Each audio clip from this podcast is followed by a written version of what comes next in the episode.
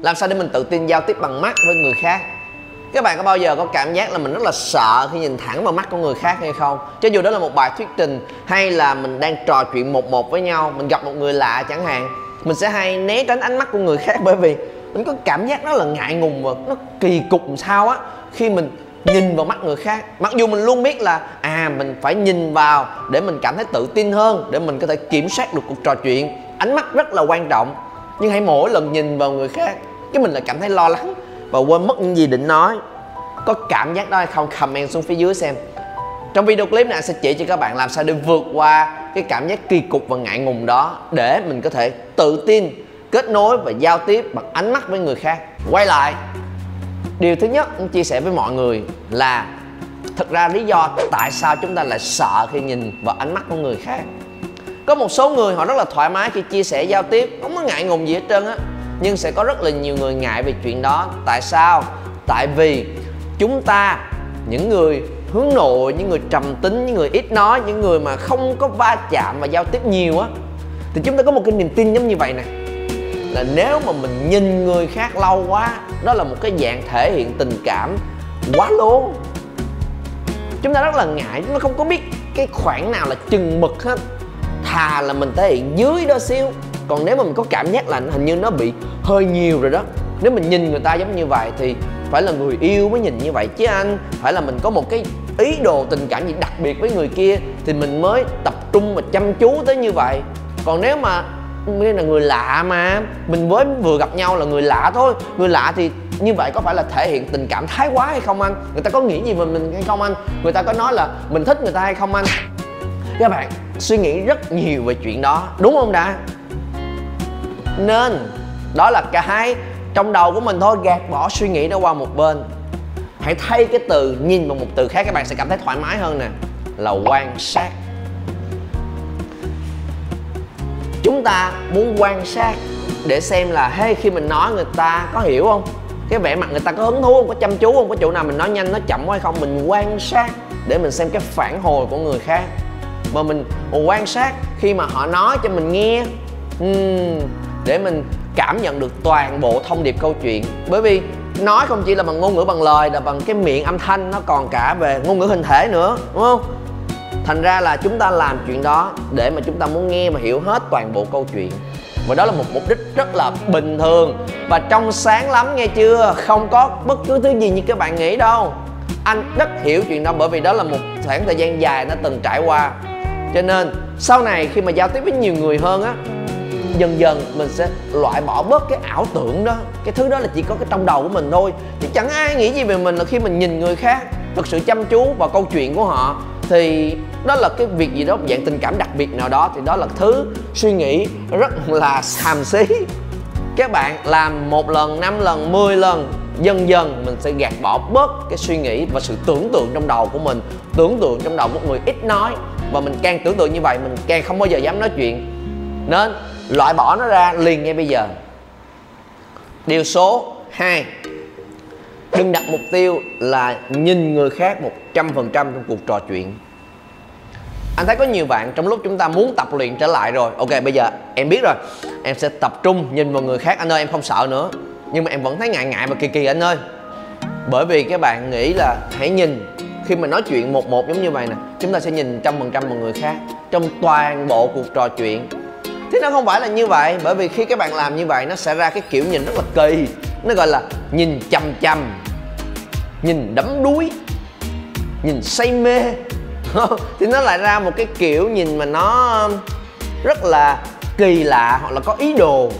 Mà nó rất lạ luôn các bạn đừng có nhìn chăm chăm vào người khác bạn cũng cần đừng có nhìn đắm đuối người khác chúng ta nhìn để quan sát thì đó rất là bình thường, nên đừng có một trăm phần trăm. Ok? Điều thứ ba. Vậy, cỡ bao nhiêu là vừa? Đừng nghĩ về cỡ bao nhiêu là vừa. Chúng ta hãy rất là thoải mái, tự nhiên chúng ta tập trung vào điều gì? Chúng ta tập trung vào thông điệp mà mình muốn nói. Mình muốn truyền tải một cái điều gì đó khi mình chia sẻ với người khác. Hãy tập trung vào chuyện đó. Và khi mà các bạn tập trung vào chuyện đó rồi á, nó sẽ, ánh mắt của mình sẽ nhìn đâu, nó sẽ rất là thoải mái và linh hoạt. Giống như nãy giờ anh trò chuyện với các bạn cũng vậy anh sẽ nhìn vào các bạn khi anh nói.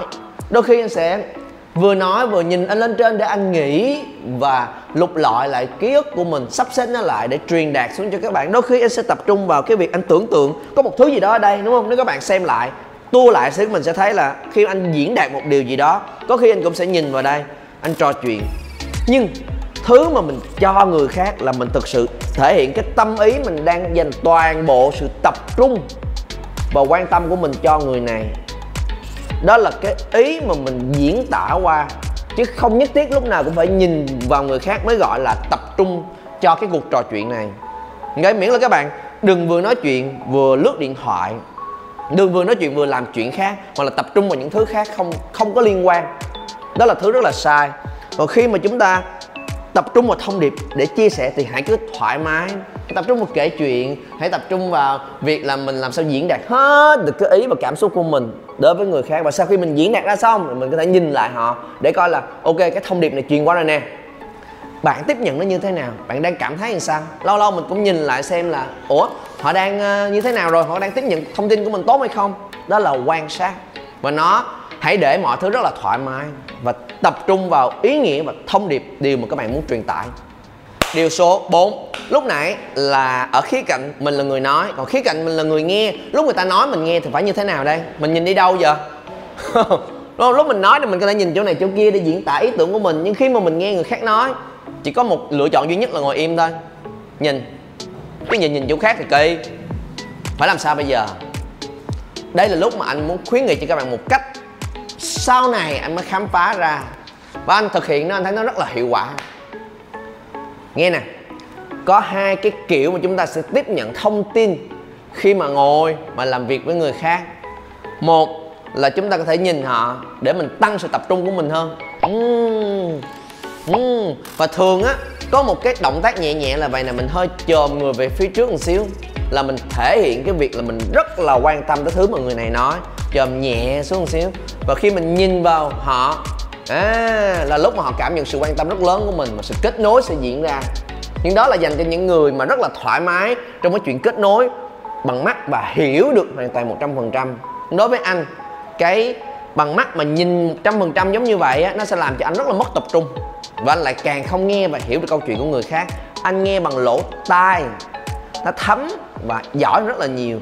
Nên, thay vì các bạn chồm người về phía trước và để ánh mắt tương tác với họ. Mình cũng chồm nhẹ người về phía trước xoay nhẹ đầu qua và để lỗ tai về gần phía thứ mà họ nói.